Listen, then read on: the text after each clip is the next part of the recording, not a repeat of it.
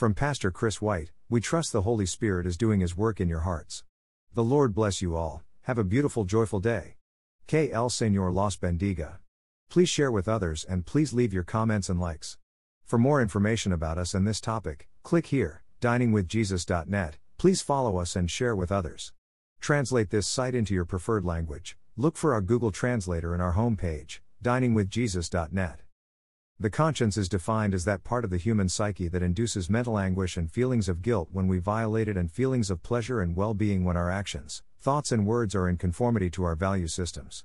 The Greek word translated conscience in all New Testament references is syneidesis, meaning moral awareness or moral consciousness.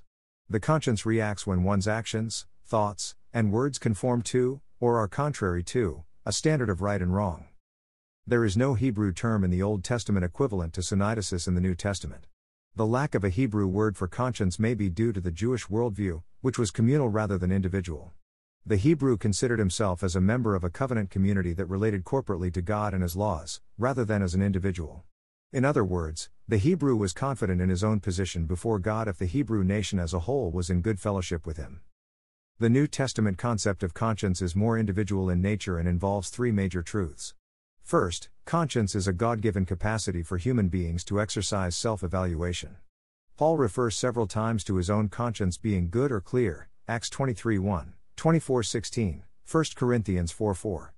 Paul examined his own words and deeds and found them to be in accordance with his morals and value system, which were, of course, based on God's standards. His conscience verified the integrity of his heart. Second, the New Testament portrays the conscience as a witness to something. Paul says the Gentiles have consciences that bear witness to the presence of the law of God written on their hearts, even though they did not have the Mosaic law, Romans 2 14 15.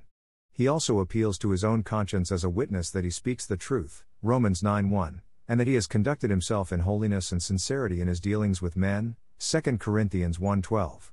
He also says that his conscience tells him his actions are apparent to both God and the witness of other men's consciences. 2 Corinthians 5:11. Third, the conscience is a servant of the individual's value system.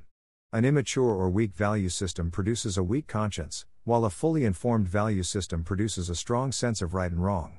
In the Christian life, one's conscience can be driven by an inadequate understanding of scriptural truths and can produce feelings of guilt and shame disproportionate to the issues at hand. Maturing in the faith strengthens the conscience. This last function of the conscience is what Paul addresses in his instructions regarding eating food sacrificed to idols. He makes the case that, since idols are not real gods, it makes no difference if food has been sacrificed to them or not. But some in the Corinthian church were weak in their understanding and believed that such gods really existed. These immature believers were horrified at the thought of eating food sacrificed to the gods, because their consciences were informed by erroneous prejudices and superstitious views. Therefore, Paul encourages those more mature in their understanding not to exercise their freedom to eat if it would cause the consciences of their weaker brothers to condemn their actions. The lesson here is that, if our consciences are clear because of mature faith and understanding, we are not to cause those with weaker consciences to stumble by exercising the freedom that comes with a stronger conscience. Another reference to conscience in the New Testament is to a conscience that is seared or rendered insensitive as though it had been cauterized with a hot iron. 1 Timothy 4 1 2. Such a conscience is hardened and calloused, no longer feeling anything. A person with a seared conscience no longer listens to its promptings, and he can sin with abandon, delude himself into thinking all is well with his soul, and treat others insensitively and without compassion. As Christians, we are to keep our consciences clear by obeying God and keeping our relationship with Him in good standing. We do this by the application of His Word, renewing and softening our hearts continually. We consider those whose consciences are weak, treating them with Christian love and compassion. Thank you to Got Questions Ministries. Copyright Copyright 2002 to 2019 Got Questions Ministries. All rights reserved.